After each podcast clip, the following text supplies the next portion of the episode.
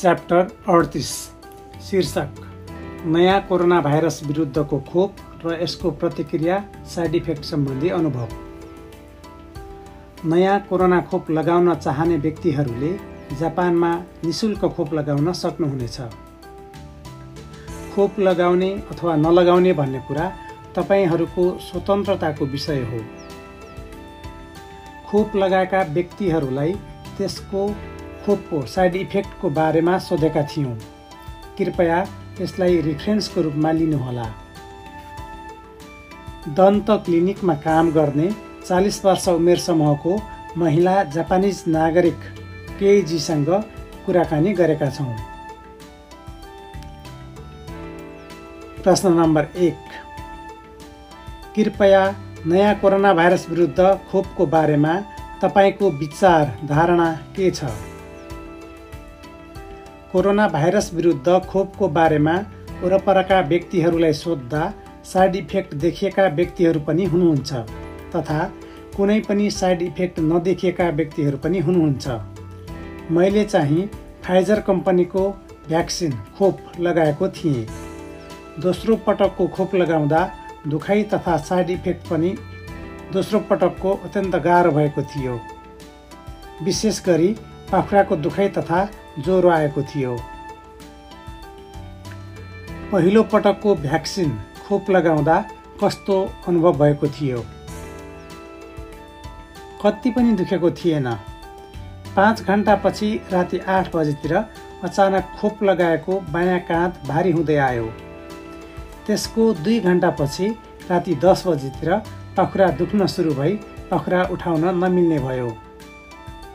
यसरी पाखुरा उठाउन नमिल्ने भएको पहिलो पटक हो। बाथरुममा कपडा खोल्दा तथा टाउको नुहाउन पनि धेरै समय लागेको थियो। त्यस दिन राति सुत्न सक्नुभयो? सजिलै सुत्न सकिनँ गाह्रो भयो। दोस्रो दिन बिहान उठ्दाखेरि अलिकति पाखुरामा छुँदा पनि एकदमै दुखेको थियो।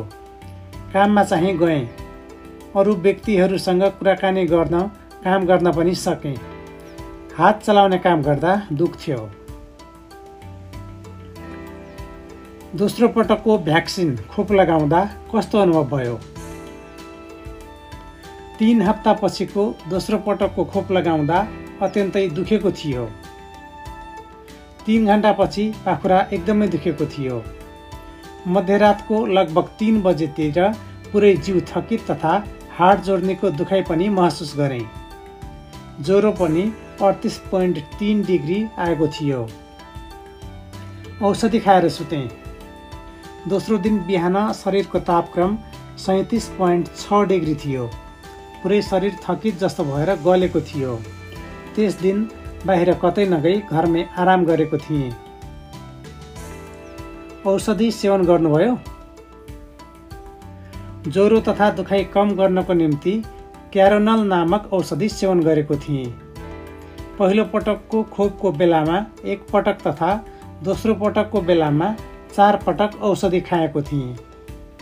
त्यसपछि ज्वरो कम भई अलिकति सहज भएको थियो। पाखुराको दुखाइमा सिप्पु टाँच्दा सहज हुन्छ। खाना खान सक्नुभयो? खाना चाहिँ सदा झैँ मिठो गरी खाएँ। कृपया अब खोप लगाउन चाहने व्यक्तिहरूलाई केही सल्लाह दिनुहोस्। यदि कुनै किसिमको साइड इफेक्ट देखिए तापनि नातिएर आराम लिनुहोला। थकान तथा पाखुराको दुखाइ समयसँगै बिस्तारै आफै सन्चो हुँदै जान्छ। दोस्रो पटकको खोपको बेलामा साइड इफेक्ट देखिने व्यक्तिहरू पनि हुनुहुन्छ। दोस्रो दिनको काममा बिदा लिन सकेको खण्डमा सहज हुन्छ।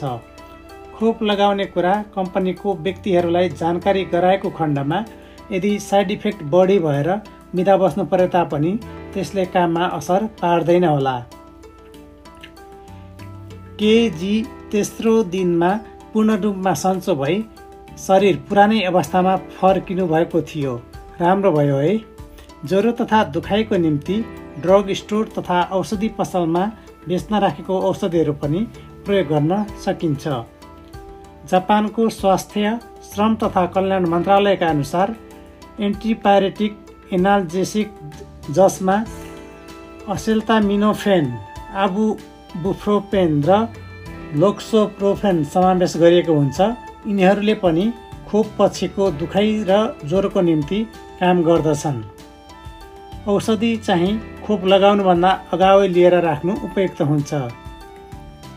लक्षण देखिनुभन्दा अगावै रोकथामका निम्ति औषधि सेवन गर्ने काम नगर्नुहोला। धन्यवाद।